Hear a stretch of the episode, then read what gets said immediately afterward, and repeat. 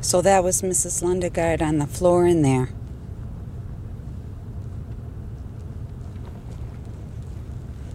And I guess that was your accomplice in the wood chipper. And those three people in Brainerd.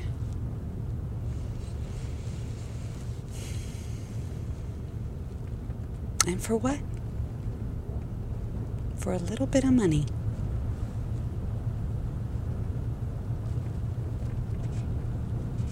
There's more to life than a little money, you know.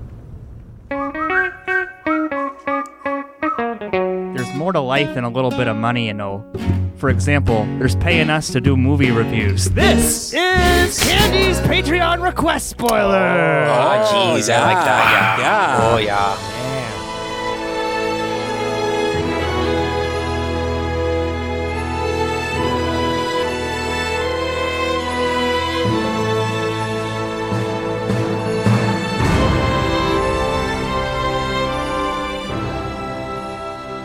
Everybody. Welcome to a very spirited Minnesotan edition of Spoilers. We haven't recorded together in a while, Lift the Curtain. We haven't put out an episode in a while, but you'll, by the time you hear this, there'll be lots of episodes out. But it feels good to be back. Um, we'll introduce the guys here in a second, but I wanted to read our DM from patron. Uh, what level is she again? What's the one above Stauncher? Preserved? preserved patron candy. Um, she says, I love your guys' show. Been a listener for a long time. I think you should do Fargo for the 25th anniversary. Not many podcasts have covered it, and it's one of my favorite movies. My question from West to East to you is if you were in as much debt as William H. Macy in Fargo, what crime would you commit to cover your ass? Ooh. Also, I usually go by Candy Smiley Face. Thank you so much and can't wait to hear the episode. Well, Candy, thank you so much. So we'll go west to east. Candy's question If you were in as much debt as William H. Macy, what would you do to cover your ass? Starting with Corey. Yes, this is Corey Kylo Ren memes out of Simi Valley, California. Before I answer, Pappy, you're a Fargo expert. How much debt is William H. Macy in?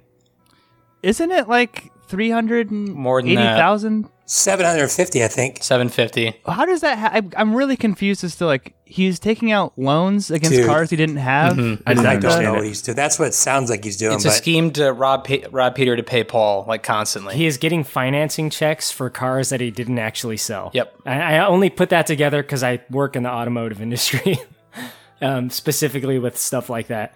Um, but I'm, I'm going to answer the question, and I guess my answer is I would rob a bank.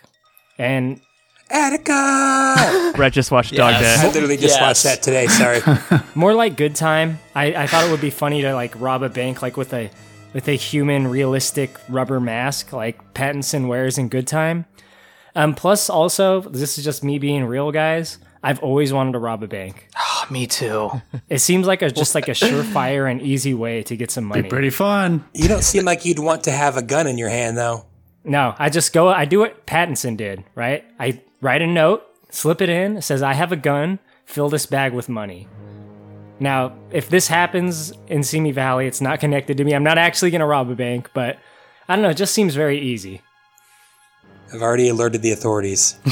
Fucking narc. Mikey, you're not a narc. What would you do if you're in $750,000 of debt? Wow, seven hundred fifty thousand dollars. That's a lot of uh, stealing DVD players and CRT TVs with my family to make up for all that debt. That's the only way I know how to get back that money. Um, I, I only know stealing stuff. I wouldn't know how to commit any sort of crime William H Macy is pulling off here, and I don't think he knows what he's doing either because he fucks up the whole way. I agree with you there. I, I couldn't understand his plan, or I'm glad Corey's here on this episode to kind of guide us through it because I couldn't understand what kind of scam he was playing. But I would just guess I would be the easiest thing would just be stealing merchandise from somewhere, a lot of merchandise, I guess. This is Pappy recording from Kalamazoo, Michigan. Great question, Candy. If I were $750,000 in debt, I would probably, to be honest, commit the crime of just never paying my debt back and living on the lam. Uh, when I was, I don't, I did eight over layover in Hawaii one time, and I sat like on this dock, and I put my backpack on the edge of the dock. I'm like, I could just push this in the water and live here forever, and no one would know what happened to me. And I really, really thought about doing that for a long time, but I ended up going to Stevie's wedding anyway. But I know. There's no way I could raise seven hundred fifty thousand dollars, so I would start my life of podcasting on the lam, um, not disclosing my recording location anymore when I upload these episodes. It's like a real Godzilla versus Kong kind of podcast. Have you not seen that? All right, never mind. I've seen King Kong versus Godzilla. We all have, unfortunately. Well, that was the voice of Brett you just heard. We're going a little bit out of order, east to west, but Brett, since you since we heard you, it's an easy transition for me. What, what would you do to raise seven hundred fifty thousand dollars illegally? This is Brett recording for. I'm, I'm reading uh, MovieMistakes.com. It, it kind of makes it seem like they never really say how much debt he's in. All we know for sure is that he owes at least three hundred twenty thousand. Um, but let's keep it at seven fifty. Ah, I have no idea. I definitely wouldn't rob a bank. I, I was that lame guy, like Stevie's wife, that said that she wouldn't do it. Like I just, I don't think I'd do well in prison. I think I'd be uh, a hot commodity. So, um, Well, let's face it, you're a hot commodity outside of prison. I too. love those side comments that Brett does. What do you mean by that, Brett? not gonna not gonna elaborate on that. Um, uh, I'd probably have to do some sort of white collar crime. I'm, I don't know. Uh, Fraud? I- I'd do the scam that they did in uh, Office Space. But you'd still go to a federal pound me in the ass prison. Conjugal visits. um. Oh my god, I don't know. Uh, a fake kidnapping's always good. No, because then you get the FBI involved. You have to do something that is not a federal crime, but that's where the low money is. So I don't know. Uh, a white collar, I would probably get with a hacker and steal. That'd probably be the lowest risk. Is get it with a hacker and have him steal money from somebody, and then we split it, and then I rob him, and then Toss him in a wood chipper. yeah, or I would just steal the rights to Big Dumb Movie, and you know, I'd make that so fast. Cashing off that sweet, sweet AdSense money that they're making over there. Which doesn't work, Um, by the way. Oh, bummer. Last but not least, you heard him talking about uh, his wife, Stevie. I know you wouldn't have your wife kidnapped, but what would you do if you were in as much debt as William H. Macy? Man, I really don't want to say. It would never happen, but this has been like a dream of mine since I was eight years old. And if it does happen, I didn't do it. Um, Wasn't me. So Elkhart County 4-H Fair is home to like I imagine one of the largest county fairs in the country. The second largest behind I- Iowa, uh, right? I think there's one in Texas. It's bigger. Okay, yeah, we are. It's a big deal, guys. It's a big county fair. Since I was about eight or nine, it has been one of my psychotic like dreams to rob the cash at the end of the day or night from all the vendors Jesus. and just take off. That would be so much money. It's not even funny. Um, but I would never do that because that's people's hard-earned money on the line. It's just kind of one of those thoughts that I would do t- if I was in an extreme amount of debt, which I would never be. And if this does happen, I had nothing to do with it. I swear. Stevie's like robbing the Kiwanis Club out of a couple thousand dollars. I don't I don't want to get too morbid, Stevie, but if your wife was sitting there looking for 12 seconds at someone who's trying to rob her, would she still sit there? or would she start kind of moving a little bit? God, it's so frustrating. Depends if there's a high quality Minnesota morning TV. It just depends. Yeah, I mean, how good is the daytime TV in Minnesota? In 1987, probably not very good. Robbing carnies. What you got there? An empty chicken laying empty eggs? Huh? Well, how do you get the? There was an egg in here, right? Yeah. Okay. Well, I don't. How do you? I mean, you, you don't have an empty chicken somewhere that lays empty eggs. No, no, I guarantee this was an honest to goodness great. So let's go ahead and get into Fargo. We've been dancing around it a little bit. I I don't know if I ever would have picked Fargo. It's one of my favorite movies and one of those seminal movies of like getting into movies for me and in particular getting into the Coen brothers for me. Um so it's going to be it's a little tricky to talk about a movie that I like so much and I lived in Minnesota for a while as well, which is why I can do such a banger of a Minnesota accent if I do say so myself. But Stevie, we'll have Spoiler Man come back and read the opening credits here. This is a true story. The events depicted in this film took place in Minnesota in 1987. At the request of the survivors, the names have been changed. Out of respect for the dead, the rest has been told exactly as it occurred. No. This is total bullshit. Yeah, right? How do you feel about just lying to your audience like this? It really devalues the movie in my mind because even as a work of fiction, no. even as a work of fiction, this movie is great. I don't understand the need to say this is true. I I've never understood it. I think there's a lot of great excuses for it. And I mean, could you say, yeah, there was a guy from GMAC like defrauding people? That's a true story, sure. And was there an accountant that tried to have his have his wife killed sometime in the 80s? I think that's what happened, but I mean, just to say everything like everything that happened is true is just I think it's really cruddy. I don't understand the need for it. I couldn't disagree more. I love it. Disagree with me, Pap. Disagree. so, I guess does anybody else like it or does anybody else have strong feelings about it before before I jump in? I'll say this, Pappy. This was my first time ever watching Fargo for this podcast. Same. and I knew you guys were going to be Fargo experts, so I didn't look into it. And uh, that was going to be the first thing I asked. Did this really happen or didn't it? And I guess that I'm definitely it. not a Fargo expert. Just like it's only the second time I've ever seen it. Ah. So, so I mean, this is like a legendary misdirect by the Coens. Misdirect. What is that? You know that that meme where it's like the tiny brain and then like a bigger brain and like a bigger brain and like the galaxy brain. You know what I mean? Yeah. Like- yeah, it's like spoilers. The tiniest brain is like uh based on a true story equals good. You know what I mean? Then the slightly bigger brain is like you don't need to learn history from movies. And Brett and I have talked about this extensively. I'm Oh, not yeah. going to hold a movie accountable for It's a little different, Pat. for for for say, but for saying like presenting William Wallace and like basically as a fact, are you going to discredit Braveheart for for that? Like without a, any kind of caveat there? I mean, that might be a bad example because they do have that little thing at the beginning. But what I will say, the biggest galaxy brain though, is that using true stories is a total crutch for like telling a fictional story anyway, since almost everything in a movie isn't true.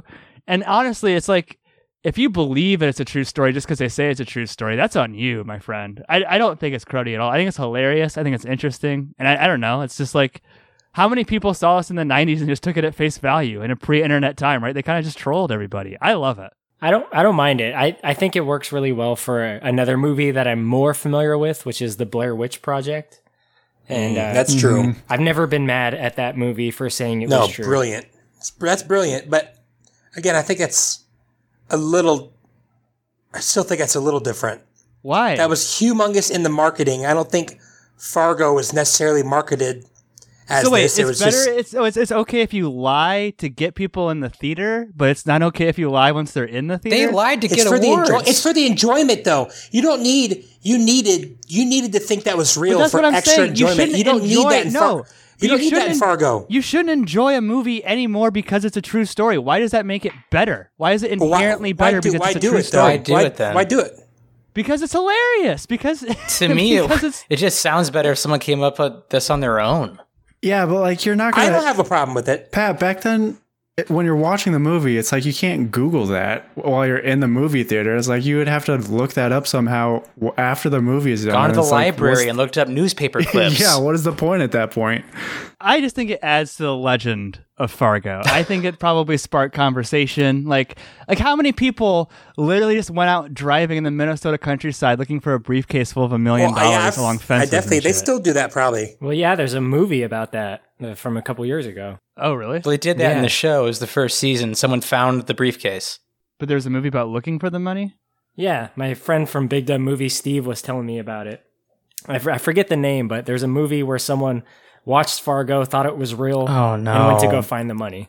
See, that's hilarious. I just looked it up. Kumiko the Treasure Hunter. Future spoilers pick Kumiko the treasure hunter. But right out of the gate, we get some exposition. We we meet maybe not our three main characters, but three pretty central players: Jerry, Carl and Peter Stormare, who plays Gear, I think his name is. We don't hear his name, Gear, a lot. Stevie, you want to talk about one of those? Describe them to to our audience. Dealer's choice. I'll take Jerry Lundegaard, um, or Lundegaard. He is the epitome of a loser in life. He's a snake. Yeah, you can just see it from the offset. And the fact that he ended up being in sales made me laugh so hard when I first saw this because I always call it death of a salesman when someone overpromises and underdelivers. And I feel like Jerry has been that way his entire life through everything. Yeah. It's always, oh yeah, I'm gonna get you that tomorrow. Oh yeah, this is gonna be great stuff. It'll work out just fine. And he is the epitome of under delivering. He's just, I mean, in my opinion, he's just a loser. And he comes up with this great scheme with, uh, and it, the one thing I do like about this scene a lot is the fact that Peter Stormare and Steve, um, how do you say his last name, Brett? Buscemi. No, it's Buscemi. Buscemi. Uh, Buscemi. Buscemi. There we go. Um, I like how they see through Jerry immediately and cut him off constantly, pretty much saying, You're not going to tell us how this goes. Like, you're stepping into our world now. And one thing I find really funny about this movie is Jerry doesn't fit into any world. And that's kind of the chaos he creates. He doesn't fit in his, you know, he pretty much is destructive in his own world. And he tries stepping into the world of crime and it goes even worse. See, I give you a brand new vehicle in advance, and then. I'm not going to debate you, Jerry. Okay. I'm not going to sit here and debate. I will say this, though what Shep told us didn't make a whole lot of sense. Oh no, it's real sound. It's all worked out. You want your own wife kidnapped. Yeah. He's bad at everything, it seems like. Yes. Yes. William H. Macy is amazing at playing a pathetic piece of shit. Jurassic Park 3. Also, uh, Magnolia. Shameless. Mikey, how do you feel about uh, Steve Buscemi? We talked about him a second ago in this movie.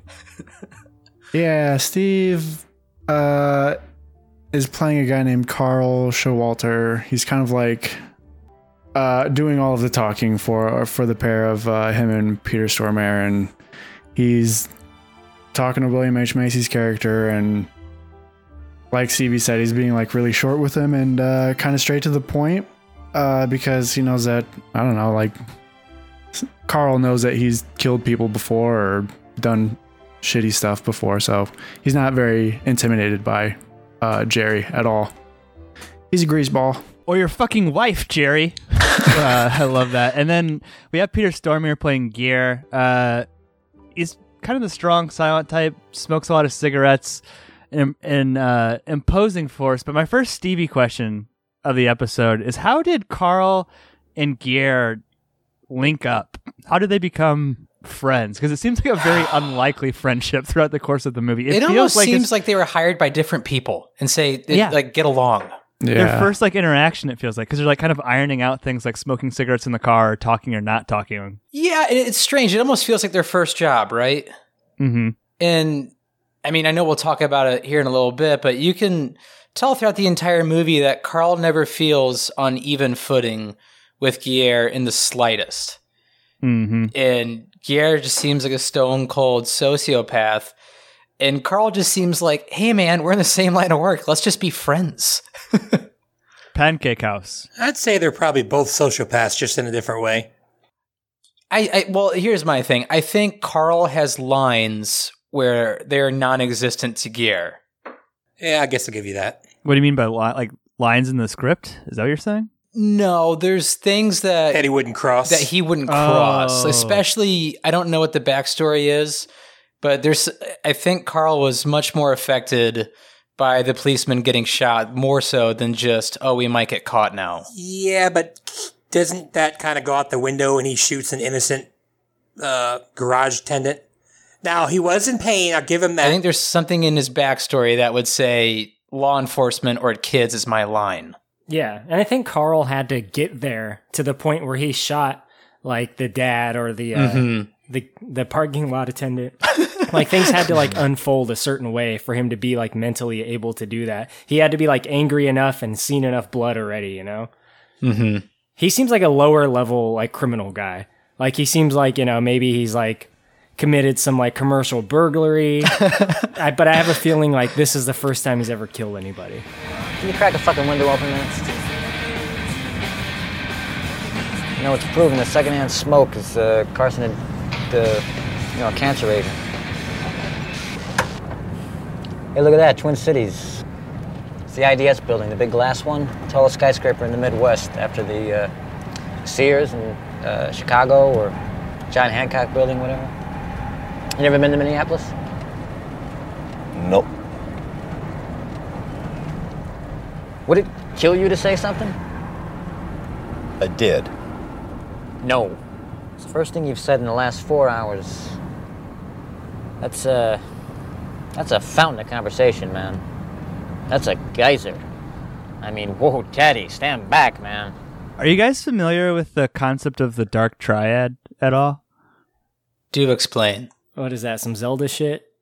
Uh, close. It's it's like a Triforce, but like a dark Triforce. Um, it's three personality traits that are, um, I, I don't know what the right word for them is. Like measured as like negative personality traits or like Malevolent. Malevolent personality traits. That's a good word for it. For, for it. They're Machiavellianism, which is manipulative, self-interested, uh, domineering. So Jerry, to some extent, psychopathy, uh, emotionally cold, remorseless, which is Gear, and narcissism, grandiosity, perceived superiority, entitlement. So when you kind of look at these three characters, they're almost like three different embodiments of these dark triad personalities, but all sort of evil in their own different ways. Um, and we see that in Jerry, especially when he is trying to sell the true coat to that poor cou- uh, Oh couple early on. Brett, would you buy the true coat from Jerry? Would you have just taken that car as is? Uh, I'm really bad at saying no, so yeah, probably. Uh, I, I probably would have let him sell that to me. Uh, I know it's not exactly what you asked, but um, guys, such I That hate scene's that. so He's so slimy. infuriating. Okay. Yeah. Yeah. I work in the car industry. I mentioned that earlier. Fuck car salesmen, dude. I fucking hate them. I seriously fucking hate them. Used car salesmen are the worst pieces Well, of shit. people have said before they like used car salesman is a really good spot for a lot of sociopaths to work. I would would not be surprised if a Hmm. lot of them do work there. It's like custom made for their personality type, and they can do it for a long time. They have schmooze people, put on fake charm. I mean, it's right up their alley. And Jerry fits the bill perfectly. I mean, the kidnapping and the crime aside, just like the way he sells a car is so fucked up. Like that true coat shit, it's like, man, he doesn't let it go. We sat right here in this room and went over this and over this. Yeah, but that true coat. I sat right here and said I didn't want any true coat. That's what I mean about like salesmen, you know, over promising and under delivering. And the thing that's so telling about that scene is when that guy's yelling at Jerry, calling him a liar, and Jerry like shrinks into like his little hole, like, yeah, you got me. I have nothing else to say. Mm-hmm. He's just getting berated by this guy. You're a fucking liar. You're wasting me and my li- wife's time. And he just looks down and like still wins the situation. You know what I mean? In the sense that the guy is like, get, get out my checkbook, and like he's willing to be a liar. He's willing to sit there and like the throngs of abuse, put himself in that kind of situation because he just wants the outcome. That's all he really cares about. He doesn't really care about the emotional manipulation or like even to some extent what people think about him. It's just it's this weird Minnesota nice glean on it. And I don't know if you guys have heard that term before, but it's like this whole tongue in cheek politeness that that he has about him. Um, but maybe this is exacerbated by his relationship with his stepfather, uh, or not his stepfather, his father-in-law. Excuse me, Mikey. What about Wade Gusterson? Gusterson? Gustafson. Uh, Gus- Gustafson. He's just a really stern old guy. Uh, what's his job? He's like a land developer or something. He's Real estate, yeah. yeah, real estate.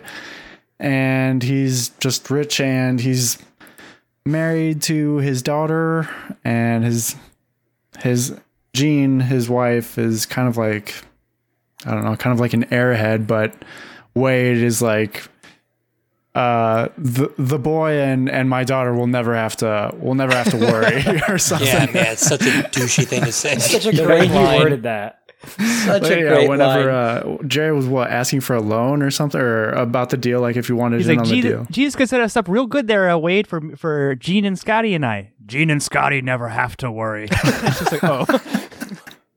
what about I? Yeah, he's he's that guy. He's that father-in-law. So everything you want in a father-in-law. The way I look at that too, maybe I'm just looking into it too much, but I love the disrespect that Wade shows um, Jerry, just for the simple fact that I imagine as much business as Wade has done, Wade has dealt with a thousand Jerrys and despises them all, and probably hates it that Jean married one. Uh, oh yeah, but it just I love it when he you know Jerry walks into his house his own house after a hard day of trying to plot to get his wife kidnapped and murdered. And Wade won't even look at him. Like he's barely answering his questions. It almost makes me think that Jerry didn't even put like his name down on the house that Wade actually owns that house and that's why he just feels he can show him so much like disrespect Watching the mm-hmm. Gophers into his chair. you know, I imagine Wade did not want Jeannie to marry Jerry at all. And then she begged and begged and begged. And he's like, well, I might as well just get you a good house. Let me buy it. How much money did he offer his daughter not to marry him? Reverse dowry. you reverse. Please stay away from my daughter. I bet he didn't offer Jerry any money because Jerry's the type of person that would have taken it. Yeah. Do we do we know why? And like i've seen this movie so many times from such a young age that i never when i was little i didn't understand the whole scheme that jerry was doing. I just knew it to be some sort of financial thing but it's never like made apparent as to why he has so much debt right? Like is he fudging his numbers and his sales? Is he like does he have like a gambling problem a, a Did you drinking say problem? that earlier, uh, Corey? Well, there's like this I don't know if it's like a side plot or just like something that comes up throughout the movie where he's getting called by um, a bank or a finance company of some kind that's saying like, you know, we we paid you this money for these cars that you sold, but we can't read the VINs, right? So I, I mean, I was just speaking to that. Basically, he pretended to sell cars so that he could get the financing from a bank. Mm-hmm. Isn't it like three hundred thousand too? Because he's like, "How much money is that?" like, we'll have to recall the money. How much money was that again? It's like that you would never say that in a normal conversation. Like, H- how much again? how much do you need again? like it's 20 bucks. I have a couple of theories. Um, so I said Jerry's a loser in life, but it's pretty evident in his office that he excels at one thing and it's golf. He loves golf. He has a little notebook. I love golf. Ooh, you think he's got a little Charles Barkley, Michael Jordan gambling Yeah, problem? he has like 25 trophies in his office of golf, all golf. Where And is he golfing? Oh, I didn't even notice that. Minnesota has some real. Yeah, I know. It's I know. I, I'm just joking. They- People I mean, think they have that's cold all the time. It's a lot like Indiana. For two months a year, it's one of the best places to golf in the continental United States. It really is. And so I think it's a couple things. I think one, Jeannie was born to a very wealthy man who gave her everything. I imagine Jeannie's a firstborn. Um, and the other, you know, Jerry's probably trying to stay up with the lifestyle that she, you know, he thinks that she probably needs or Wade would approve of. And Mm. also, he is making some bad gambling debts on that course. I know for a fact that man is. It's probably the only place in the world he feels comfortable. Also, Scotty's not been going out for hockey the past few years, and that's pretty expensive too. Hockey, not a cheap sport to play.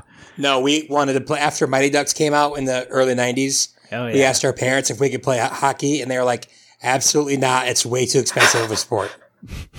so we just got the old Corey. Tell me you got the rollerblades in the in the the nets. Dude, I used to played in the dominate all the kids in, in my fucking neighborhood. We used to play street hockey. We set up cones. We didn't have no Car, nets. yep. But man, I was just pummeling these kids. I was like a year older than everyone. So Ooh, you had cones where you poor? Oh, yeah, yeah, I was. What else would you use? we had the we had the nets, bro. well, I had the rollerblades on the stick. What do you want from me, man? That's true. That's true. I guess those are more important. To afford that net, Brett did. uh I'm getting shamed by Brittany right now. Sorry. I apologize, Corey. People used to ask me in college about Kool Aid. I said I didn't have Kool Aid growing up. I wasn't poor. We drank pop. so You can make it up to me by hooking me up with some of that dog money you're So- getting. okay, we're we're way we're way deep into tangent territory now, but like my first real interactions with Brett were at a trivia night at a bar called Constant Spring Oh yeah, in Goshen. dominated. And like one of the first things I learned about you is you claim to have drank the most cokes in That's the not 90s. true. That's You- not you true. Your, claimed your that. cousin, no. Adam says that. I said, and this is, trust me, this is just as ridiculous. Um, I said I think I might have drank more pop than anybody in the 90s. That's incredible. I would have never said It's Coke. Coke was my favorite, claim. but I would have never said Coke. It's a weird Brett, Like, what are we was talking the, here? What was the cola of choice? Coke. But Coke wasn't the pop of choice?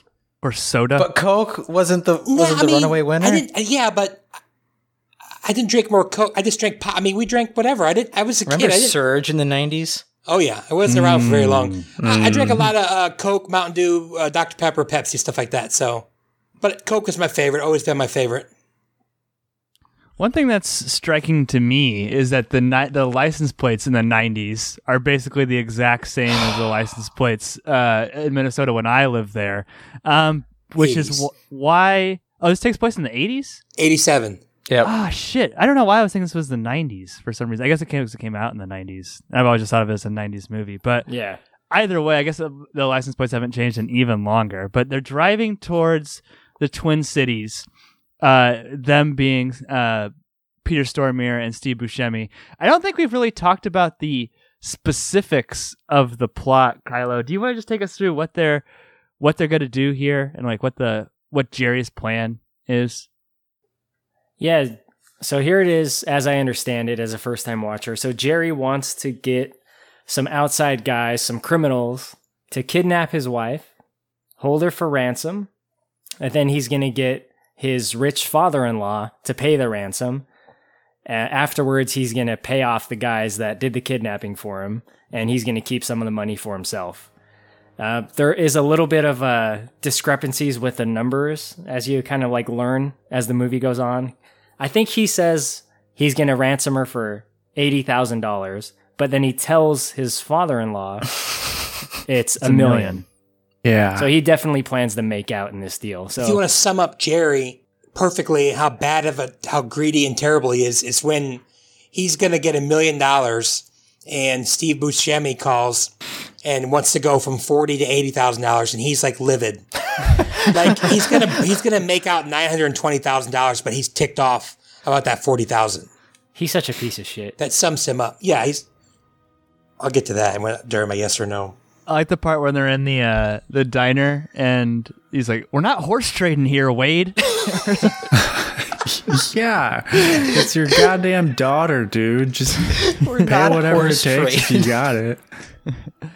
so like th- there's a, a mini side plot and, and i think one of the the great things about fargo one of the, the things that this if you look at film in general like what this does outstandingly compared to almost any other film is how strong the characterization is in the first 20 minutes without being too overt we learn so much about these four or five uh, main characters behind the nefarious actions in the story, all within the first 30 minutes, all before we meet our protagonist in this 90 minute movie. Um, and one of those side plots is that Jerry is pursuing a a parking lot, which I don't. Was he going to screw his dad out of the money? Was that like another scheme? I don't whatever? think that was a scheme. But he thought that he could use the principal to buy the lot and eventually get out psycho. of debt. Yeah. Do you want to talk about like so he's just basically asking his father-in-law for a loan to finance a, a business. They're right? not a bank. We're not a bank, Jerry. I mean, it's just the hubris, like this, the stupidity of Jerry Lundergaard is just insane to me. Like the fact that he thought that someone with far more capital and credit than him would just loan him money, so just just because, and they wouldn't make any money out of it outside of one percent above prime. Hey, his problem is he's such a bad businessman. He doesn't realize that he's a stupid criminal. He's so stupid. We're not a bank, Jerry. To be fair though, I mean his numbers were pretty sweet. You know? Pretty sweet deal. I mean, his honestly, his uh, his father-in-law uh, even does him like a kindness of like, here's a finder's fee. Get the hell out of here. Seventy-five thousand dollars. right. Yeah, that would have. I mean, what he wanted a million. I still don't understand what he wanted all of that money for. I don't really understand his scheme. Because he wanted to pay off his debt and have money because he's greedy. That's my guess. I also I, I think his debt reached far beyond the 320. I mean, but it's also probably he just wanted to be a success to some extent too, right? If he's Mhm. lived in the shadow and, and felt like a loser his whole life, he probably only was able to socially climb, you know, through the sport of golf or something, right? Probably just rubbed the right shoulders, met the right people type thing, impressed his wife that way. And now he's just stuck working not even for his father-in-law. There's like a guy in between him and his father-in-law who just eats burgers and watches the Gophers on. um, but I, I say all this because we learn a lot about Jerry, seeing him and his ineptitude and his um, uh, inability to to execute. And like when he goes out to his car, when I used to live in Minnesota, I used to like feel this exact feeling of like getting in your car, getting out the ice scraper, starting to scrape the ice, and it just doesn't come off. It's just the most frustrating thing ever, especially after everything that's went through. It's such a great, great moment of Jerry. But while this is happening, the kidnapping is also taking place. Uh, Mikey, this is your first time seeing it. Did you enjoy? Uh, this is really sort of the first action that we get in the movie. Yeah, uh, kind of opens up uh, kind of comedically with uh, Steve Buscemi looking like. I guess there's like a glare on the window that he's trying to peer into, and he can't see uh, knitting on the on the sofa, and he's like right there, uh, right next to her, and he breaks up in the window and scares her, and she takes off running and runs into Peter Stormare, who's really scary, and she ends up biting him on the hand and running upstairs. It's uh, I don't. It's pretty funny. It's also kind of scary. Uh, it's a good scene. It's intense, right? I mean, this woman is like one of the few innocents in this whole movie. I thought she died when she fell, and I thought that was gonna really kind of take the take the plot in a totally different direction. So I was glad that she wasn't dead, but doesn't really matter in the end. I think that's one of the great things about this movie, though, Kylo, is that she's an innocent, but she is collateral damage of these schemes, right? She doesn't make it home. Okay, lives are lost. Innocent people die in all of this. All because Jerry is a piece of shit, which is something you'll hear me say a lot. But man, that when I was watching the kidnapping scene, I was like on the edge of my seat. It's just really well executed. Like these two personality types are so different. The Uli guy is like he's seemingly like pretty calm and collected. Like this is just like another day at the office for him. To the point where like when he gets bit, he's like looking for like ointment in the uh, medicine cabinet. He What does he says call it's so weird that oigmund or something. Oigmund. no, he, it's a different word. He says, uh, crap. It came up on the closed captioning. Unguent. What? I need unguent. Different word, okay. But uh, Steve Buscemi is like frantic and all over the place and panicking, and that seems to be like the state in which he like lives his life in for the most part. when he's not mad at you for like not talking enough on a long drive, that is. And I was getting serious like Mr. Pink vibes. Like he, it's like almost the same guy, right? From um, Reservoir. Reservoir Dogs. Yeah. Which one's Mr. Pink? Harvey Keitel. The guy oh, who's shooting people and screaming. Buscemi. Yeah, he's Mr. Pink. Yeah, because he complains about being pink. Oh, right, right, right. Yeah. What a run Steve Buscemi had in the 90s here. Airheads. yeah. One of his all time greats. I'll say this about that break-in scene. I have honestly have the worst brain. So I work in like home construction and home supply. And looking at that house, I know for a fact Jerry Lundergaard didn't put a cent down on that house. like that house is so far out of what he makes and produces. Wade 100% paid for that house in full. Jerry is paying Wade back, probably with a PMI, like as interest, like above what the actual mortgage was or would He's be. He's giving him one over prime.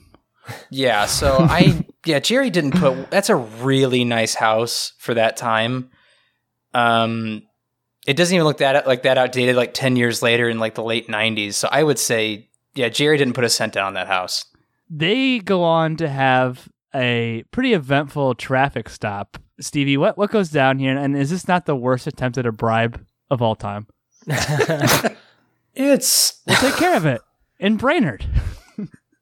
I mean, I just thought we'd take care of it in Brainerd. In Brainerd. Yeah, so they get pulled over. We get some real, real heavy accent from the from the statey. Then they're out in the middle of nowhere. And the one thing I like that the Coen brothers did with this scene is Peter Stormare's character is very doesn't have a lot of emotion throughout the entire movie anyway. I think his jaw is doesn't close throughout the he is entirety completely of the scene. still this Slack-jawed and entire still. scene. And Pat, I was going to ask you this question because we've talked about you know there's kind of certain um, giveaways to when a character is going to kill another character in movies. Was there anything? Was there anything that happened where Peter Stormare, like, do you think he decided to kill this cop before they even started talking? There's a moment where the camera does like a one shot of Peter Stormare right after the cop says something like "What is this?" type thing, Mhm. and Steve Buscemi just like is so convinced that the line "We'll take care of it." And Brainerd is gonna like somehow get him out of this. Maybe the best thing to do would be to take care of that right here in Brainerd. What's this, sir? My license and registration. Yeah, I want to be in compliance. I was just thinking we could take care of it right here in Brainerd. There's like one shot of Peter Stormare where he's like, God, he doesn't even sh- like visualize like, God damn it, like if someone told me to act like show frustration, but it's just like the slight hint of like, okay, annoyance, like okay, now I've got to Mhm. kill this cop type thing. It's very, it's very short, but I love the way that like when he grabs him and shoots him in the top of the head, the way the blood just volcanoes out of that cop's head, it's fucking crazy. Uh, can I interject real quick? Yeah. Just to touch on something earlier, uh, he was asking for an unguent. Unguent. What is an unguent? Similar to an ointment, but it's less viscous uh, and it's like it's not it's oilier and pastier. So you know, like an ointment, you know what that it's Yeah. just everyone. But this is just more of a paste and uh, it's just oilier. It stays on your skin longer or something. So Less viscosity. Interesting. Unguent. But I, I don't know, Stevie. Anything else from this traffic stop scene that uh, jumps out to you? Yeah, I love the fact they're in the middle of nowhere. It's night. There's snow all around. There's blood everywhere. Uh, things I love to see in movies. Um, and I do like how this scene. it- It's somewhat drawn out, but I like how it just escalates and escalates. And when you think, you know, there's this let off of, oh, the cop is dead, it escalates even more with the passerbyers, which always makes me sad in this movie. oh, definitely. Seeing, seeing Steve Buscemi like try to drag that corpse away, and then like the face of the driver as he goes by and is like seeing that unfold is fucking Mm-hmm. hilarious. Like there's some good subtle comedy in that whole scene. I mean, the murdering aside, you know, like like that guy's looking at him just like, what the fuck? Yeah. It's a what? It's like this weird meme face almost yet to be discovered. I can't really tell. Is that a, a kid or a girl or a girl kid at the end uh, that he kills? I always took it as his girlfriend, which is pretty cold blooded of him to try and run away through the snow while she's still sitting there in the overturned overturned car. Pretty ruthless. Hey, he was going to break up with her, man. Perfect opportunity. Yeah. You just did me a favor, bro. It's not gonna work out. That shot though serves as a transition into meeting um you know, one of the more iconic police characters of the 90s, certainly. Uh Marge, Kylo, having not seen this movie, were you expecting Frances McDormand to be in more of it? It's a full like I said it's a it's a 90 minute movie. 30 minutes pass before she is even shown on screen awake. Yeah, I was very surprised. I was watching it and thinking, okay, she must be in the show because I haven't seen her yet. She's probably not going to be in this. I expected her to like show up at the very beginning, um, but obviously she shows up a little bit later. And you were saying she's like an iconic cop character. That's something I wasn't aware of. Is it because just like she's just like simple folk up there in Minnesota But she also won the Academy Award for Best Yeah. Actress. for this movie? Yes. Yep. This is her first Oscar. Hi, Yellow. Woo! What you got there? Margie, thought you might need a little warm up. Thanks a bunch. So what's the deal now? Gary says triple homicide? Yeah, looks pretty bad. Two of them are over here. Where is everybody? Well, it's cold, Margie. As someone who lived in Minnesota, her accent is so hyperbolic, and sometimes it switches into like almost a New York sounding accent. Like I'm thinking about like when she's talking about it, asking if the Radisson is reasonable or not. Would you happen to know a good place for lunch in the downtown area? Don't get me wrong; it's a it's a great performance, but it's just so over the top in terms of the accents, which I, I'm sure the Coens were doing intentionally, having lived in Minnesota. They're trying to play it up, right? But uh, Stevie, how do you feel about Marge as a character? I love Margie uh, a ton, and um, you know Norm, son of a Gunderson, which is a great nickname. Uh, but I think uh, this is a really, really great baton handoff in a movie. You know, it, she only appears when necessary. You know, we don't get these, like Kyle said, early shots of her in her normal life, and then, you know, Jerry Lundergaard and Gear and Carl come into their come into her life. This is, you know, we meet her when we need to. And I think that's what's great about this movie. It's because if the if the intro was ten or fifteen minutes, we'd call it an intro, right? This would be setting the stage. This would be Mhm. like an extended scene. This is a full third of the movie. You know what I mean? This is like a huge chunk of the movie she's not even in. Now now she comes to dominate the, the next part and like her relationship with Norm is arguably, you know, the heart of the movie. It's the last scene of the movie. It's what they leave us with. Um Mikey, how do you feel about her and Norm's relationship? The the guy from Zodiac, potential future movie. Uh, I want what Norm has. He's got the life. what? Like, I don't know how, but like, all of the cops knew what he was like up to for the week. Like, one cop was like, "Hey, I thought you were uh, supposed to go fishing there today." He's like, "Yeah, after lunch." It's like, why does everybody know what you're gonna be doing like for the next 48 hours? Like, what?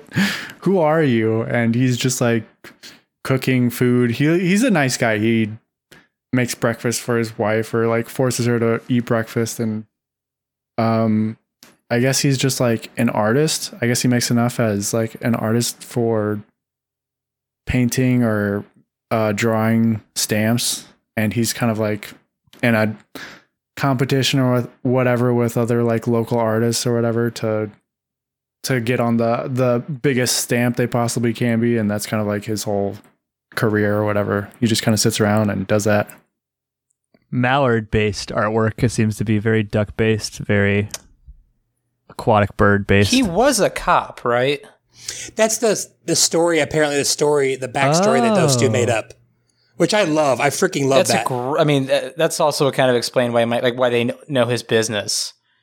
Uh, but it's if he was a cop, it's pretty apparent that Margie was the stronger of the two. Yep. Mm-hmm. He's been like 40 years old for since Yeah, he looks exactly think. the same. no, he's not. It's crazy. It, it, he's only like 56, so it's he's like 35, 36 this movie. It's insane. What? My age, really? Wow. Was this during like the Drew? Was he on the Drew Carey show too? I just remember him from Zodiac and from uh, Ch- Chicago Seven. But you're you're right though, Brett. He's been forty forever. Well, yes, uh, somebody's Corey said that. I think. Oh, okay. I mean, he looks exactly the same in the invitation. There's a great shot. Um, the prowler needs a jump scene where it's just him Oh, yeah. sitting in the kitchen eating eggs, and the, the camera stays still, and it shows Marge going out to her car, trying to start it, coming back in.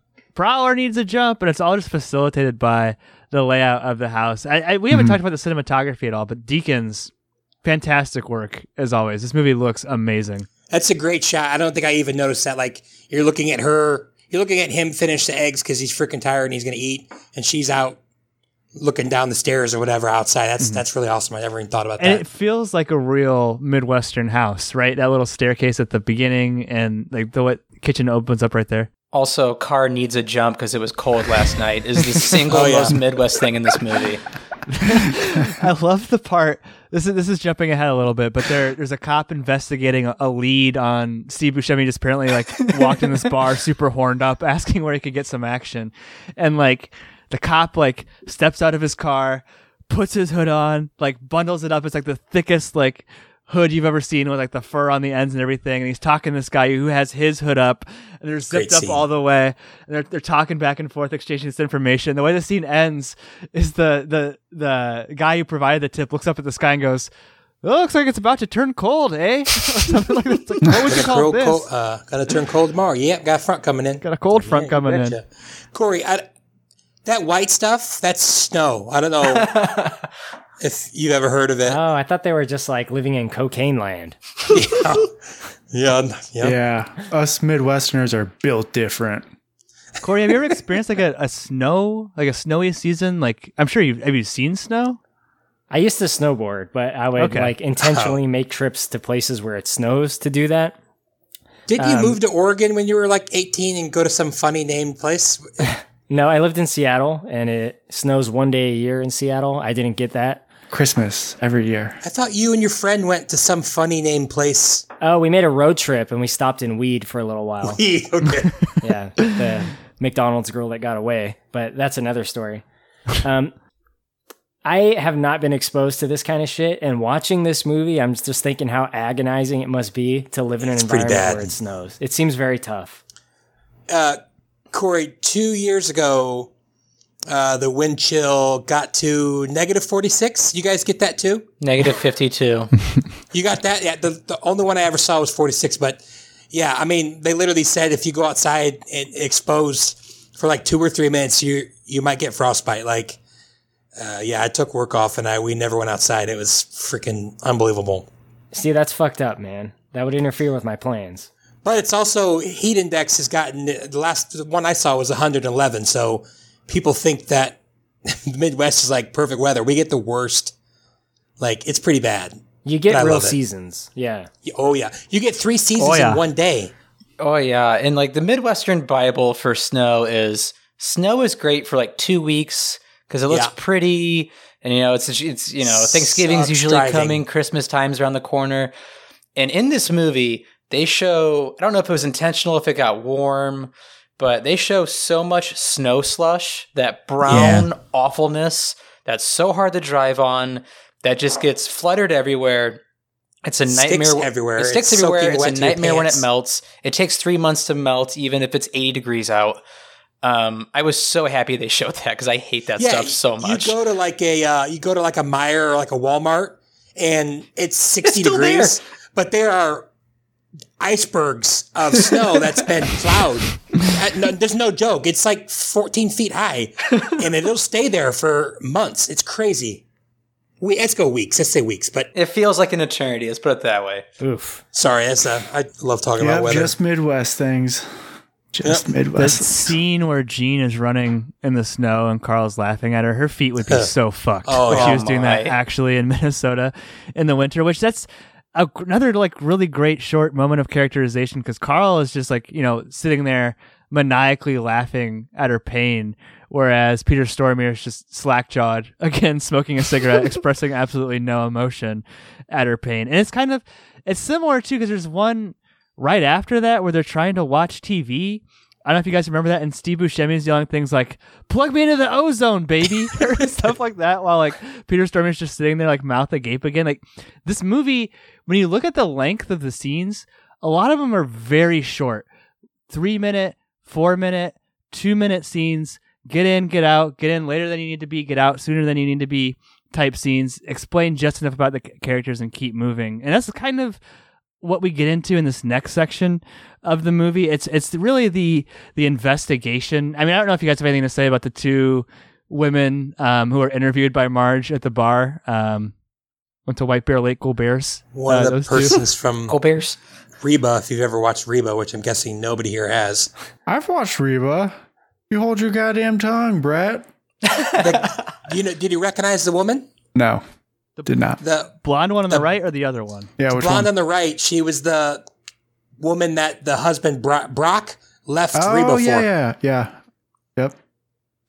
Wait, in the show Reba, Reba's husband left a woman for her? Her ex-husband. No, left. Yeah, their ex. He cheated on Reba with this woman. Yeah. Oh, what? Oh, okay. Was Reba a drama? No, it was a No, comedy. it's comedy, but man, It's funny. I love Van. Van's my yeah, boy. Van was hilarious. Pappy, real quick, I have a question for you because I don't know if this is something we're going to get to naturally. Please. There's a guy in this movie called Mike, and I don't understand why Mike is in this movie. Same. Steve Park. I do. Oh, I have a big thing about Mike. Let's eh, okay. Let me let me just set up Mike, and we'll get we'll get right there. So like like I, like there's all of these really short scenes in the investigation in a row, right? You have her interviewing the two women at the bar.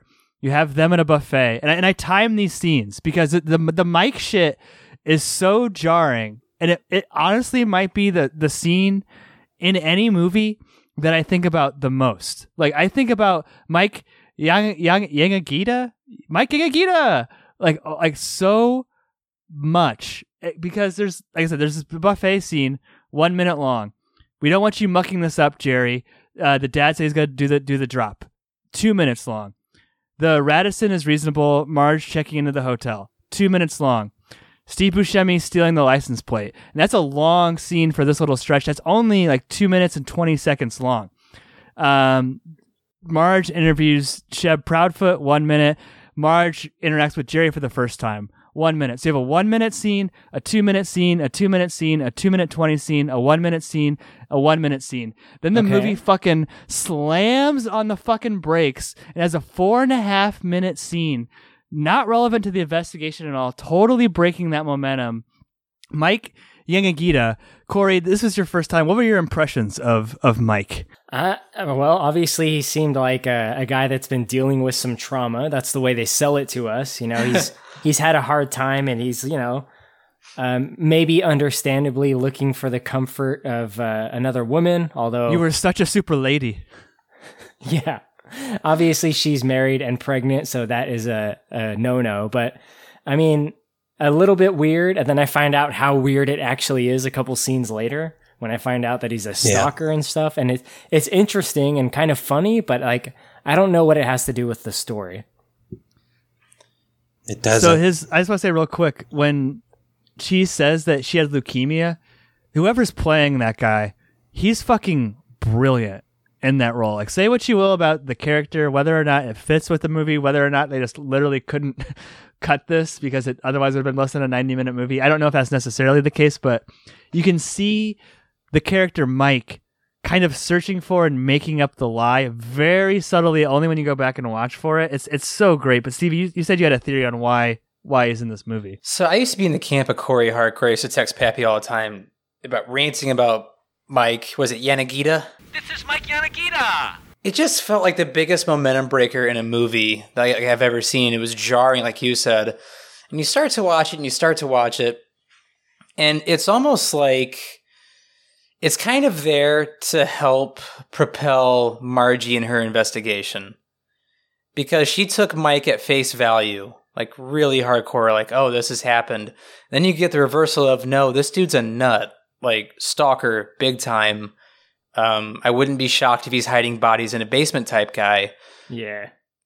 Y- you know, it, it's kind of helping her propel, like, well, you know, this Lundergaard fellow is kind of the same way with me. You know, what if he's lying about something too? So I think that's kind of the purpose of getting Mikey and Yanagita in there. Two movie club. What else is he in? A serious man. He's the the dad. Yeah. The, the kid who goes, "I sir, my sir." Me sir, my sir. yeah, me sir, my sir. Yeah. Mikey, That's awesome. pro or anti the Mike scene? It's your first time seeing this. Uh, I agree that it is like a grinding halt to the movie. Um, I don't know if I can support Stevie's hypothesis hypothesis that it kind of like activates her detective sense or something, but uh yeah, I thought it uh it just didn't fit for me. Um I was also like confused as to why she agreed to go out on uh, like what was she expecting here? Like is she looking to hook up with Mike Yanagita? Like why? Uh, I think I she's don't- just nice. Yeah, I think You know so. what? I Did she hide it? Did she hide it from her husband though? I don't know. Yeah, he doesn't care. He's ice fishing. He's ice fishing, man. Getting that lutefisk. I don't know about the.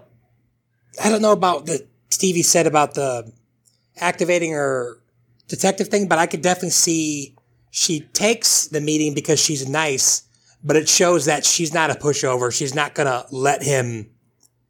Uh, I mean, that was just brutal. Him going. I mean, that's super awkward.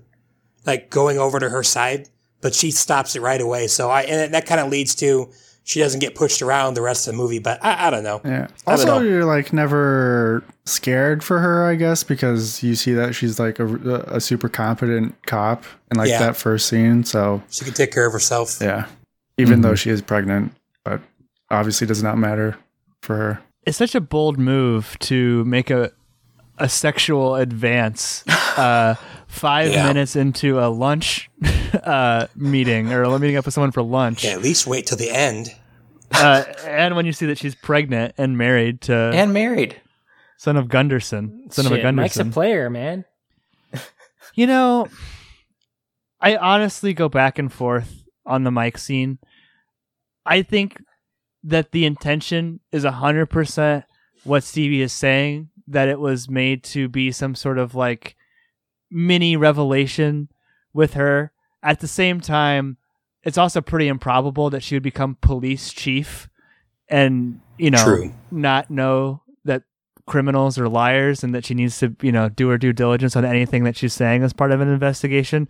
I think why it persists is it's so indicative of the Coen's style, right? Like it's a it's a such a Coen scene in so many ways. It's just like the the strangeness of it and the way that it sort of breaks up the movie and just like kind of the intrigue of the characters. I think that's why people remember it, and I think it did a lot to like lend their tone to the movie. But I, you know, I don't know if it's a better movie or not if you cut it, to be honest. And I, and I, this is the scene I think about probably the most of any movie of ever, and I don't know how how I feel about it. But we get another sex scene later, a, a pretty awkward Minnesota sex scene with uh, uh, oh yeah, eh, as uh, Awkward Steve Minnesota sex.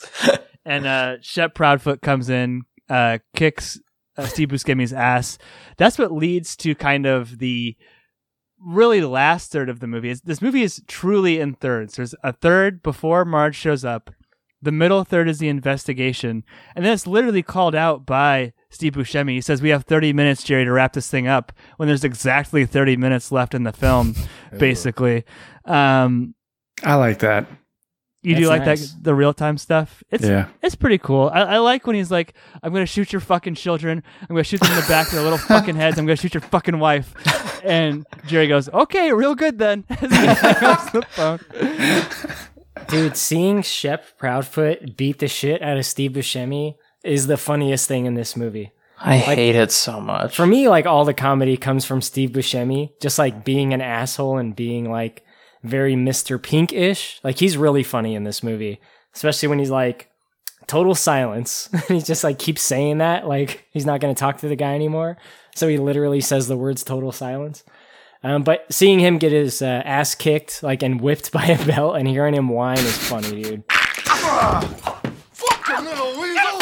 Fuck you, man! You fucking motherfucking son of a bitch and fucking cop! Jesus Christ! Fucking shitbag motherfucker! You don't like that scene, Stevie?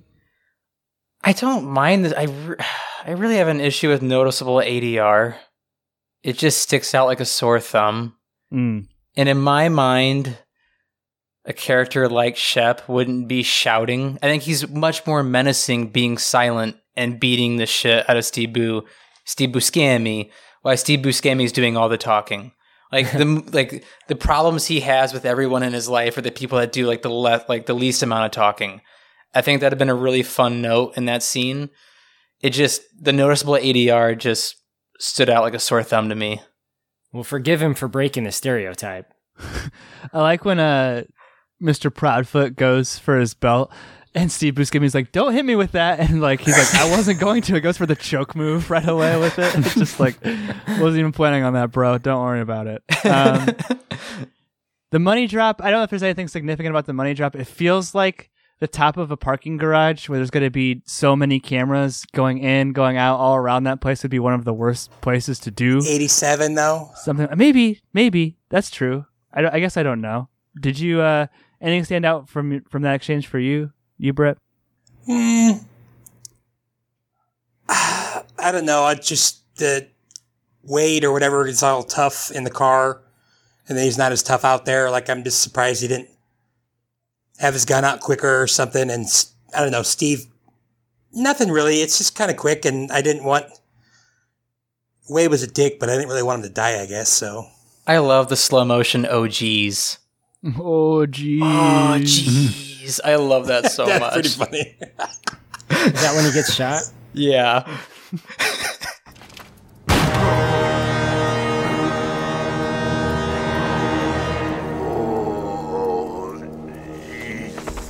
What about when Jerry just pulls up, sees his dead father-in-law, and his only reaction is just to pop the trunk? Like a great, great shot. Well, so why did he do that? Why why lift Wade?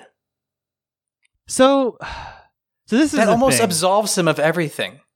like there's a movie I think the the er example of this is a movie called Blue Ruin. Stevie, you've seen that movie, right? Love Blue Ruin. but it's like and you've seen it too, Kyle. So you, you guys know it's like there's kind of this genre of like the dumb criminal. You know what I Mhm. mean? Everything in this is a comedy of errors, especially for Jerry, right? Like if he doesn't flee the interview, he's fleeing the interview. he wouldn't have gotten caught. You know what I mean? Likely, I would say if he just has a fake count of the cars, like he's just like the fundamental thing is like he and Steve Buscemi are like bad at being criminals. It's kind of like the same. As, is that kind of a common Coen? Like Big Lebowski, they screw up constantly. Oh, brother, we're out there. They screw up constantly. Burn after readings that way, big time. Yeah. Mm-hmm. One thing I, it's not like that. I guess is a serious man, but that's a different story altogether. So Takes place in Minnesota though, so they have that going. Yeah. But no, I totally agree. Like this, everything that unfolds is like happens wrong, right? From the very beginning, from them meeting at the wrong time. Like it all is downhill from there. And yeah, they do things wrong, but also like it kind of seems like Marge is a pretty fucking good detective too, right? Mhm. So there's both angles. You got a really good detective and some pretty shitty criminals. I like uh just speaking out she's a good detective. I like how she's like I don't uh 100% agree with your police work there, eh? I think he was saying dealer plates. um yeah, so kind of coming towards the end of the movie here. Uh, Steve Buscemi sounds like Tim Roth in Reservoir Dogs. He gets shot in his face. um, I don't. I don't know. I, it, it kind of blends together for me. Oh yeah, the the bearing of the money. We talked about that as well. Um, I, I remember being a kid thinking that there was really a million dollars out there somewhere in Minnesota that I should go find, like that that guy who did that movie. But um, Stevie, the wood chipper scene. This is like what I knew about Fargo going into it. Sort of this climax of the movie. Marge, like we said, is tipped off by uh, Steve Buscemi running his mouth in a bar, being all horny. That's what basically leads to leads to her investigating Moose Lake in Minnesota, where she where they're found. What the, the last sort of climax here? Anything stand out for you here at Moose Lake? Uh, even before this, my favorite sequence in the whole movie is Peter Stormare running out the door with an axe. And So good. It's so good. I mean, just the idea to have them scream and then quick cut it with that type of violence was, I mean, it's my favorite part of the entire movie. But I feel like this is, you want to talk about like iconic parts of Fargo. I feel like the wood chipper, you know, if you brought up Fargo to anybody on the street, you know, anybody on the street, it seems like, oh yeah, the, the wood chipper. wood chipper for sure. Um, it's the most iconic part, and I definitely appreciated the character who's seven months pregnant in the snow is probably exhausted, slow walking it down to Peter Stormare's character, and just the wherewithal of the Coens when they're writing this movie to have Margie trying to shout over a wood chipper is just brilliant to me. Mm-hmm. It's Points kind, at of this, an- it's kind of an anticipation just drawn out even more from the fact that the wood chipper's still running. Margie's pointing a gun, can't get her point across, and then when Peter Stormare finally looks at her, she points to her hat. I love that. I I got something here that I didn't think about and I thought about about 30 minutes ago, and you guys can tell me whether I'm crazy, I'm wrong. Okay, um, Peter Stormare, we talked about how he's emotionless. He doesn't have any emotion throughout the entire movie. And I'm wondering if A, I, just, I'm just seeing it wrong, or B, if it was a purposeful thing that the Coens did, maybe just to be funny. The, he literally, he's watching that terrible Minnesota soap Yes, opera. Brett. And he's, it's the only emotion he shows the entire movie is when she tells the guy he's pregnant One thousand percent. that she's pregnant.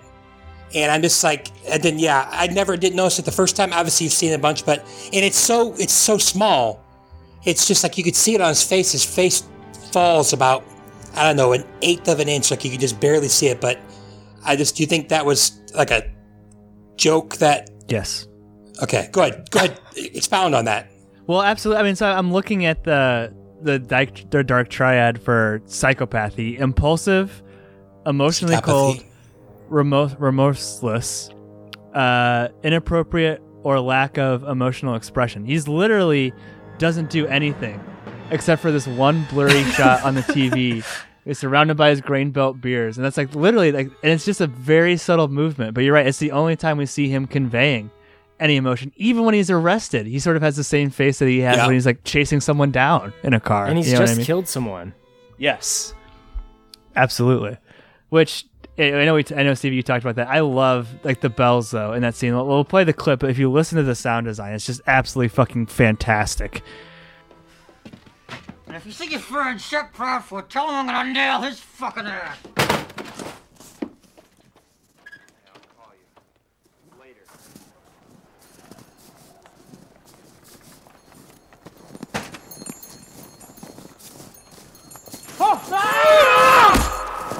It's unreal. And I like how you guys talked about, you know, just a comedy of errors from these stupid criminals. I understand being in the moment of just killing somebody with an axe you spent like two weeks with, but you have a big old lake there with a lot of ice and snow. To the land of the ice and snow. The wood chipper's not the best way to go. it's not very discreet, is it?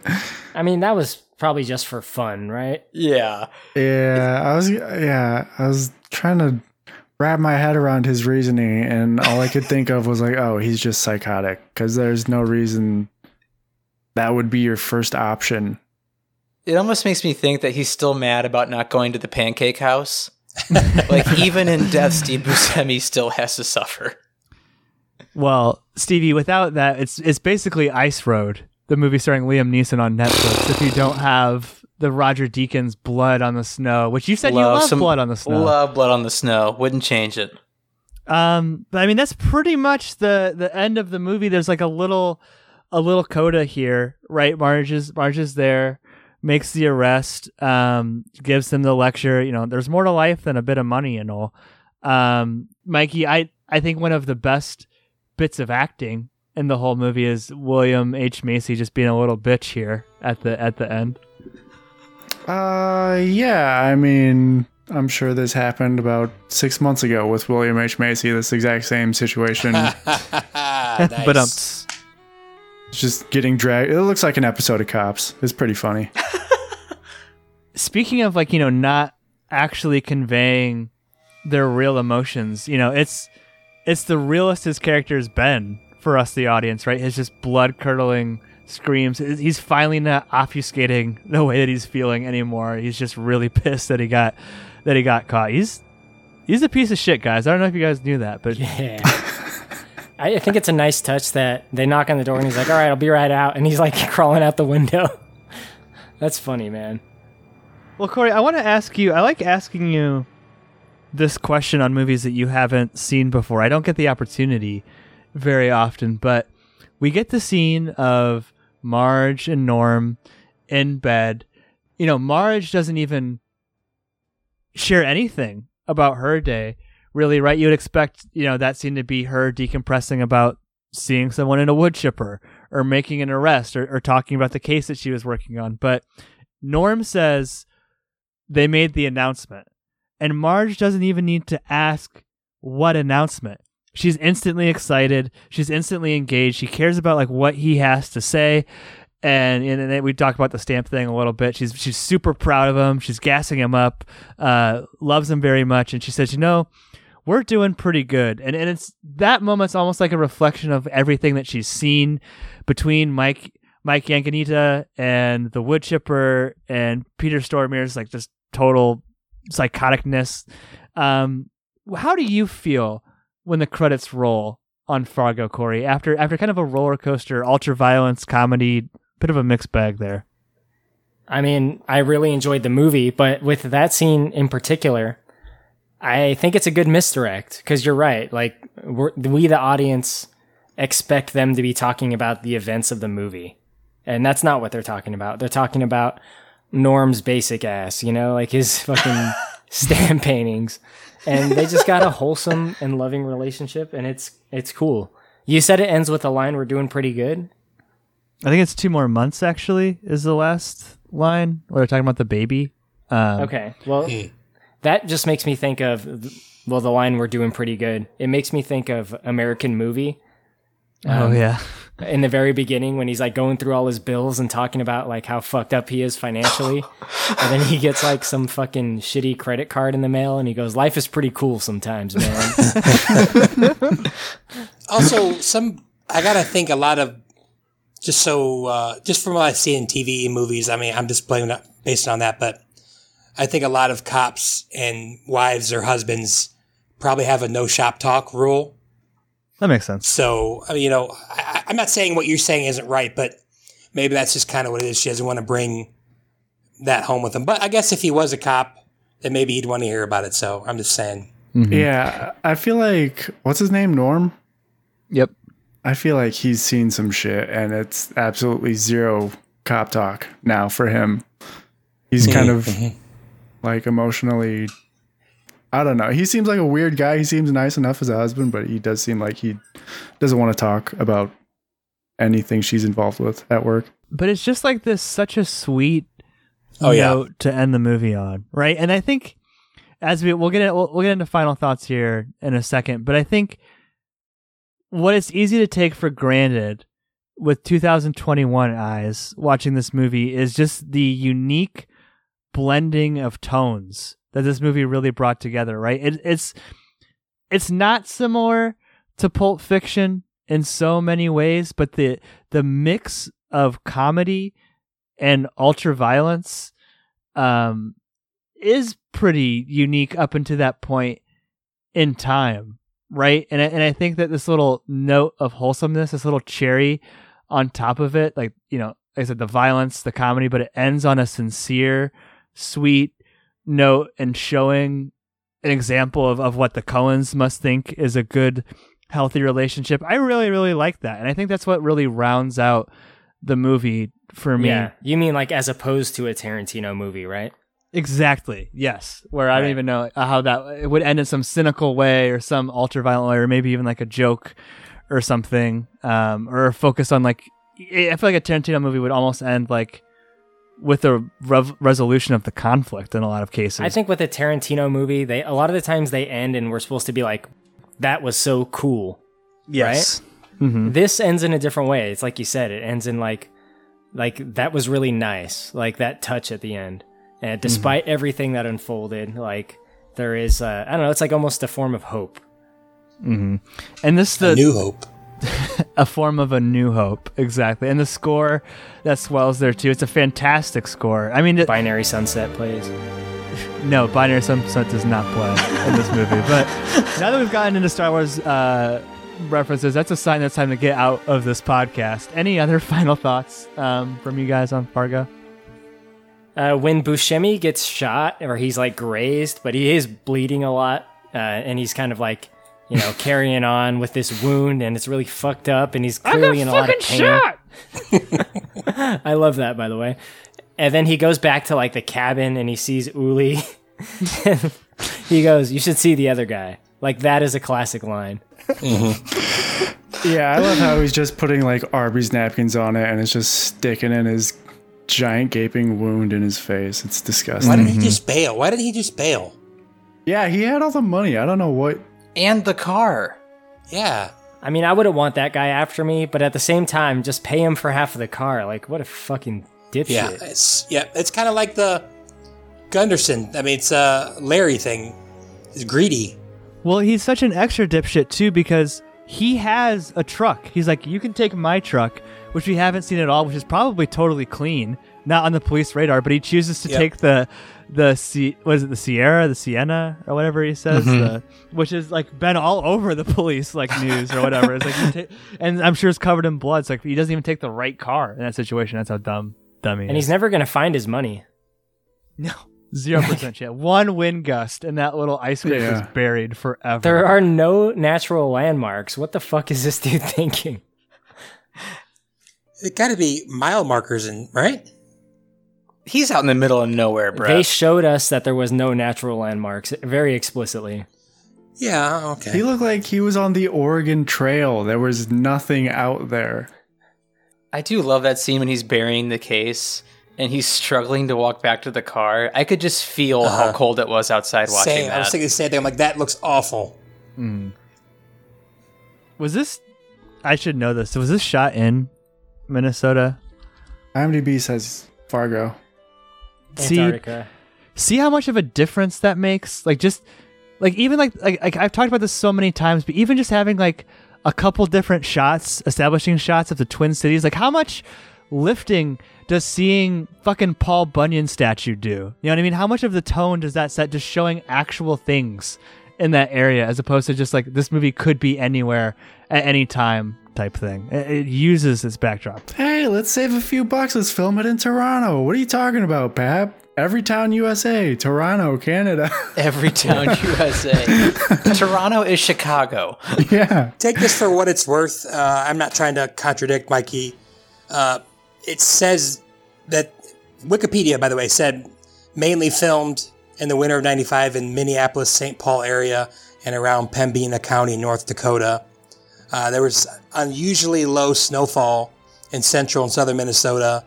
So the ones where they needed a ton of snow, they went to northern Minnesota and northeastern North Dakota, though not in or near the actual towns of Fargo and Brainerd.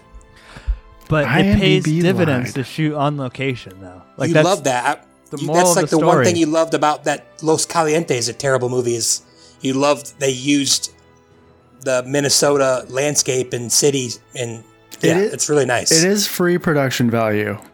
It's just like Pap said. It just establishes, and it costs nothing to film that Paul Bunyan thing. Mm-hmm. Um. Well, let's go ahead and get our yes or nos. Brett, you had some, or Brett, you I think you had a final thought you wanted to sprinkle in there. So why don't you go ahead and go first? We'll go east to west, or the reverse, or whatever we just did.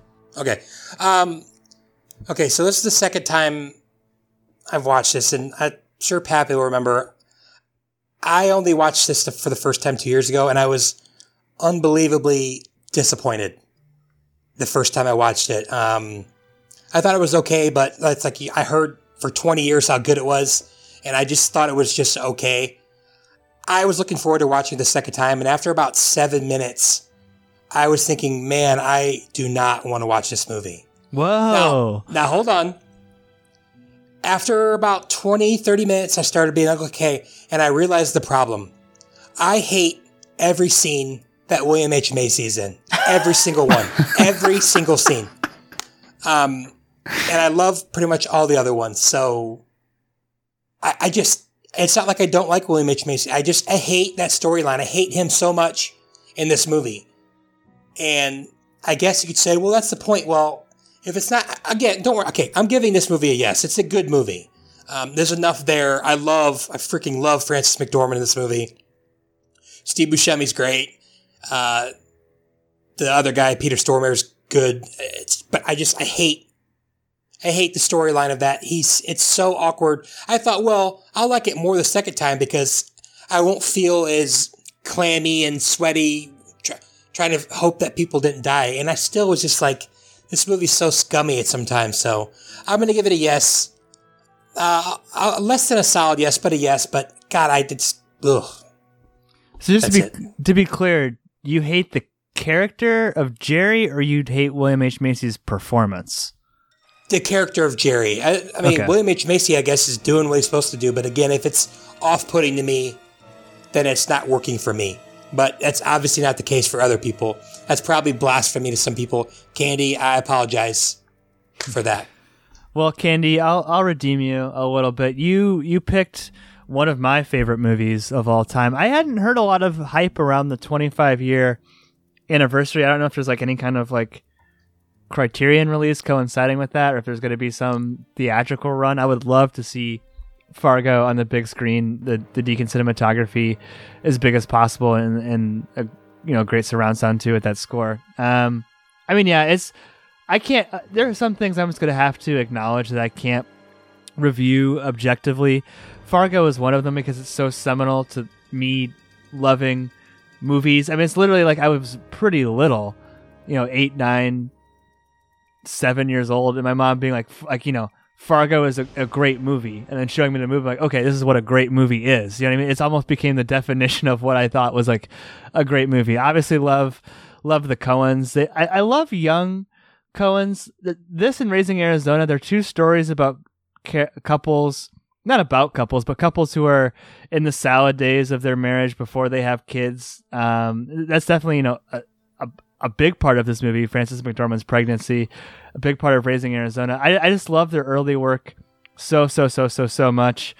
Um, you know, like I said everything below the line is fantastic. I think William H Macy his ability to get under Brett's skin speaks volumes to his performance, right? That's exactly probably what he wanted. And I know that, you know, what Brett, like, why subject yourself to that if it's going to make you feel that way? But I, I, absolutely just, just love him in this movie.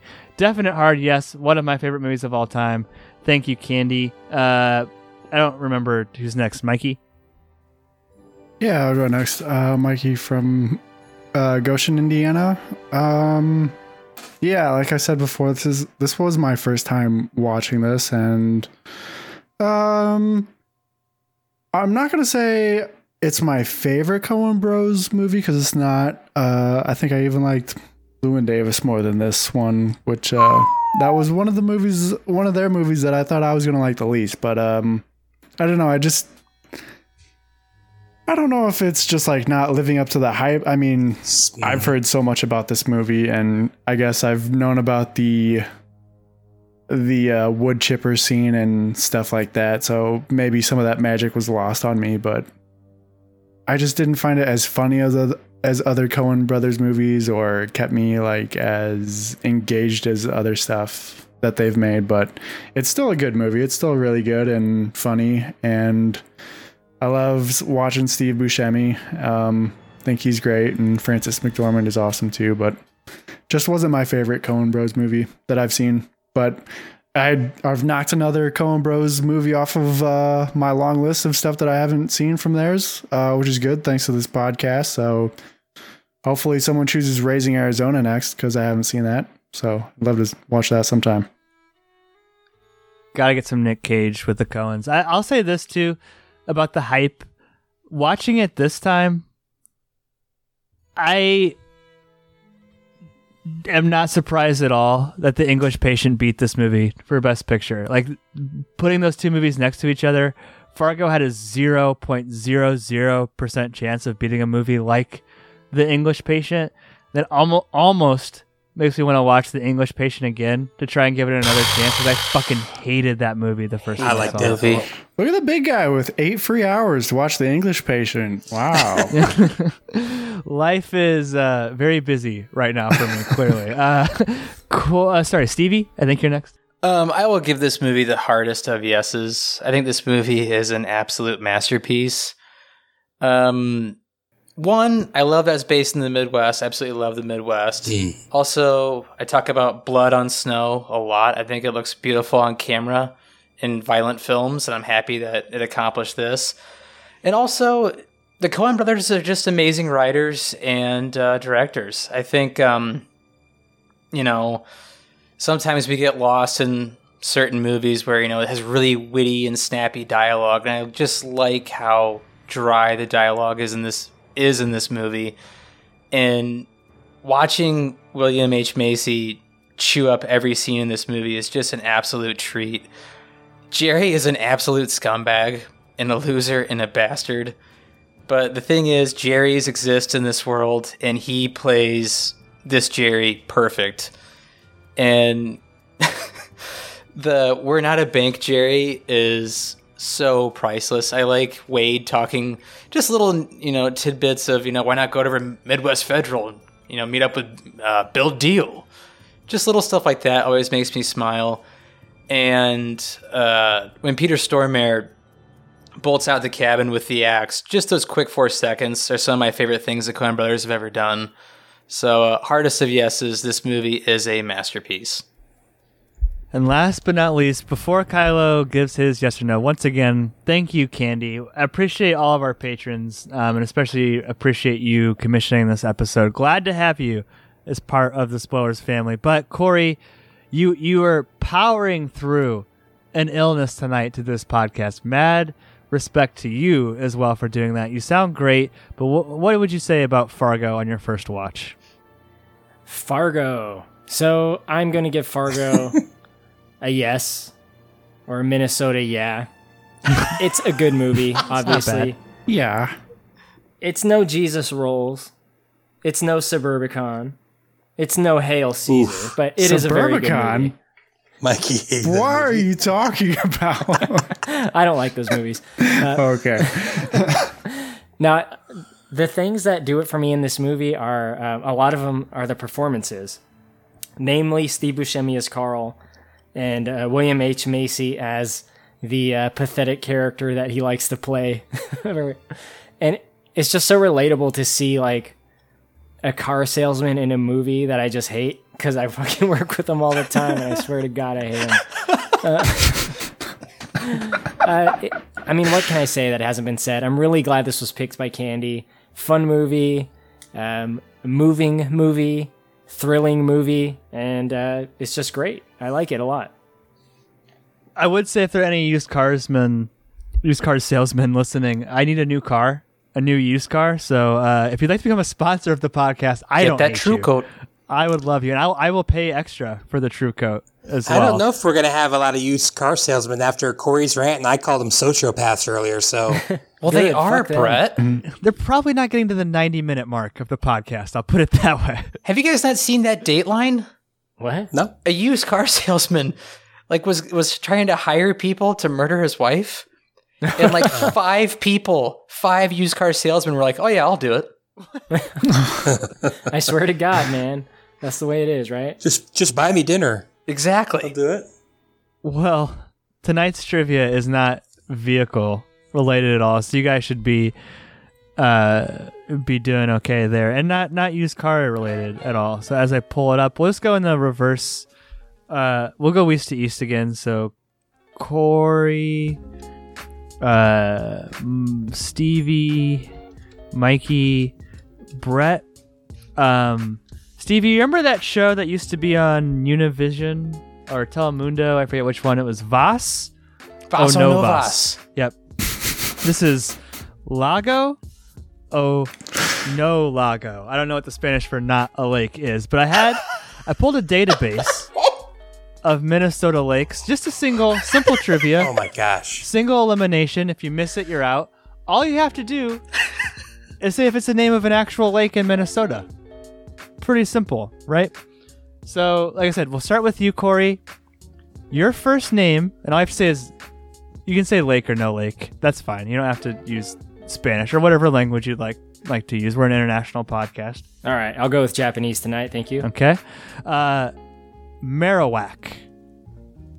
M A R O W A K. Marowak. Marowak. Mizumi.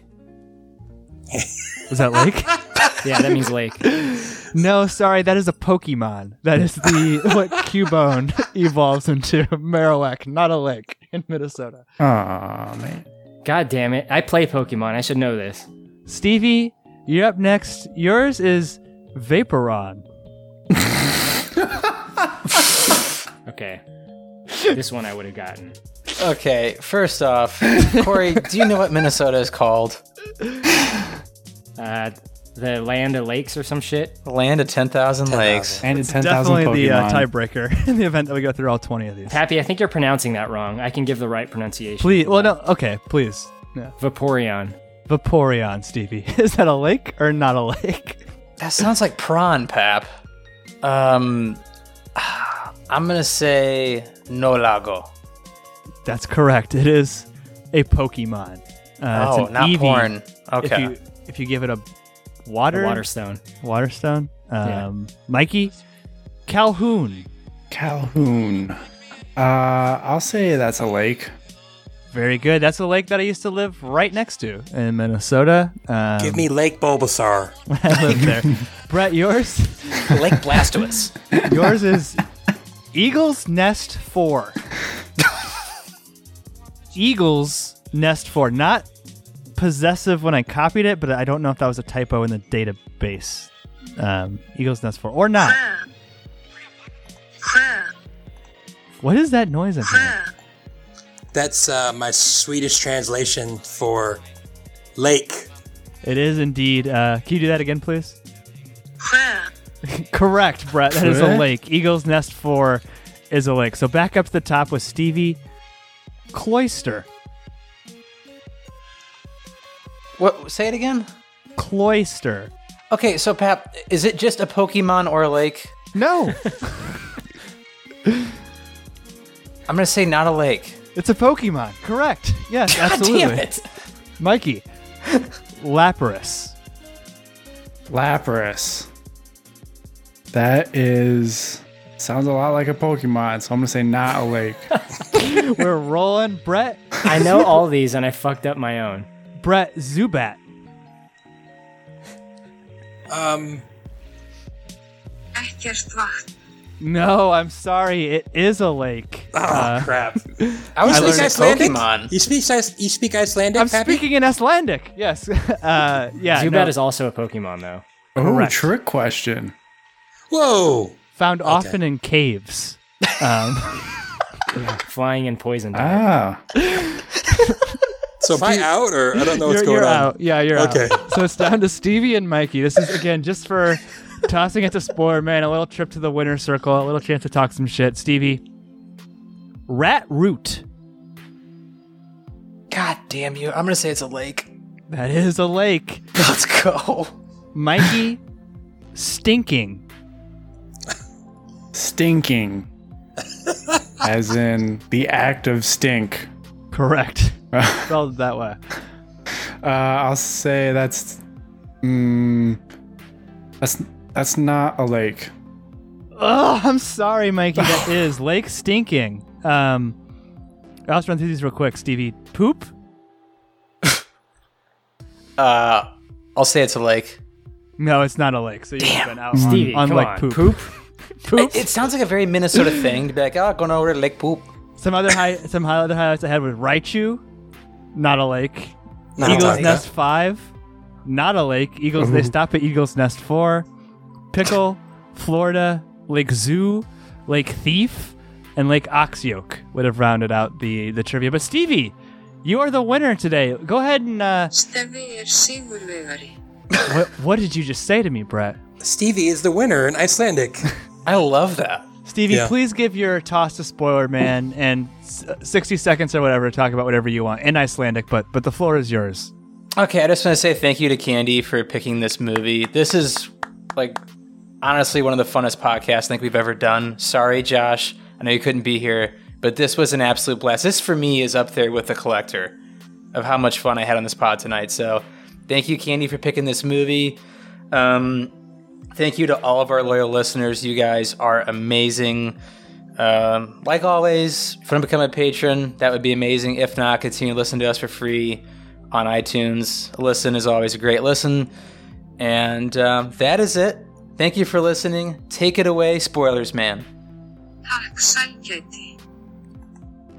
Thank you, Candy. Special thank you to our patrons Matt Troll, We're not a bank, Jerry. Brother Brian, I need unguent. Druid King, Yeah, that's a good one. Nick, Oh, yeah? Yeah. The Meg, Oh, jeez. Oh, jeez. David, Yeah, right now. You're darn tootin'. Nurse Stacy, Yeah, is that useful to you? Oh, you betcha, yeah. Yeah. If you'd like to request an episode, hear your name read by Spoiler Man, or even just help us make podcasts, please check us out on patreon.com slash spoilers podcast. Our email is podcastspoilers at gmail.com. Twitter is at spoilers underscore pod. Our Instagram is podcast spoilers. It's lit. Josh Hensley from the Rutabaga wrote our theme song. Please support this podcast by leaving us an iTunes review. To do this, 1. Search for movie spoilers. 2. Click on our orange Spoilers Bowl logo and scroll all the way to the bottom. 3. Leave us some stars and some words. Now you can check us out on Spotify, YouTube, Stitcher, Apple, and Google Podcasts. Mm. I still think we need the spoiler cereal bowl. Yes. Like like put like the spoilers logo at the bottom of a bowl. Yeah. That'd be cool. What's Brittany doing? She's on her phone right next to me. Oh, our dog's in the middle. what are you my gonna watch 2001, Brett? I don't know. She just doesn't really want to watch it, so it's kind of hard to. Well, watch what? Have you ever watched 2001: A Space Odyssey on weed? Oh, Brett, you never seen 2001? No. On weed. It's okay. 2001. It's on our scratch off, but we haven't watched one of those in like two years. So. I'm just not a big Kubrick guy. Oh, I am. Becoming. I have Did like you everything finish he's Barry. Lyndon? Yeah. You like it? Yeah. Isn't that one part like exactly like uh Yeah, definitely yeah, call it the win. Okay, okay, yeah, yep. As soon as she said, "Don't let him ride the horse," I was like, "Well, he's dead." he was a little turd. So, do you think that's like intentional? Like, is that? Because like Kubrick wrote that movie. Did he write that with Gone with the Wind in mind, or is that just like that kind of shit just happened to people well, it's back based in the off. day? It's based off a book, so That's based off a book. I didn't realize that. yeah, it's he, it was written for the screen by Stanley Kubrick. So that's How many adaptations did he do? Because 2001's was like a collab thing. Shining right? was an adaptation. Shining was an adaptation. Doctor Strangelove might have been original, but Was Spartacus based on something? Spartacus. Spartacus. I mean, okay. Greek. Yeah, I mean, Okay. Pap, are we gonna do Eyes Wide. Shut for Christmas this year? I love I love Eyes Wide Shut. I've n- I've never I'm into seen it. I love that movie too. I fucking love that. I need to rewatch it. I haven't seen that movie since I was about nine years old. yeah, last time I was watching that movie, I was watching for other reasons. So Yeah. Are you disappointed? no, I, there's some good stuff in there. I fast forwarded through a lot of it. Stevie you always watching these like age inappropriate movies. I'm, Like, dude, my grandpa and my dad had no chill when it came to we're watching this movie. You can take it or leave it. Same. I was thinking about we just would pick a movie for the weekend, and it, it pretty much anything went. Anything goes. It, I remember no watching chill. Glimmer Man when I was like nine. That was freaking scary. It's like I what, told. what was that, Brett? The Glimmer Man. Glimmer Man. It, Steven Seagal and Keenen Ivory Wayans. I mean, it's th- that one of the best. movies I've What? seen. that is a that's a combo I never thought I'd hear in my life. Yeah. Furiously googling Glimmer Man. What is said Glimmer Man? Look at this. So you guys know I'm sick, right? I'm a little bit out Sound of it. sick. Sound a little stuffy. I, uh, earlier today, I was in and out of fever dreams, and Oh. I've kind of like normalized tonight. So I'm mostly okay, but Mostly. I won't be able to answer any Stevie questions. Let me put it that way. Stevie can barely answer Stevie questions. It's a, it's a tough job. I've been doing this for almost 400 episodes. It's a tough ask. Are we almost at 400? I think we're almost there. we probably have 400 in the can right now. Yeah, as I say, it's been a while. It's been a got you. while. I'm back. Fit no more family in town. Moved in.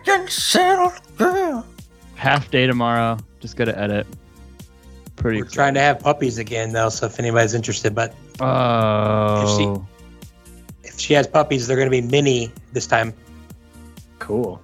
I That want to was, move on. right? Oh yeah, it's that was a really weird process watching them do what they did to that dog.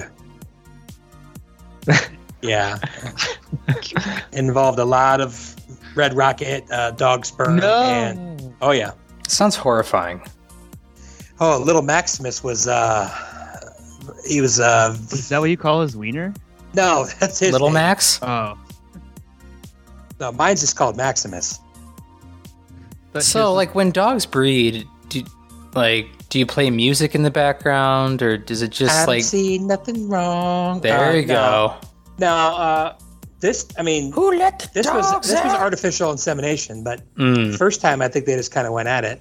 No, we don't play anything. They they do like Barry White, but they don't. We don't play any for 'em.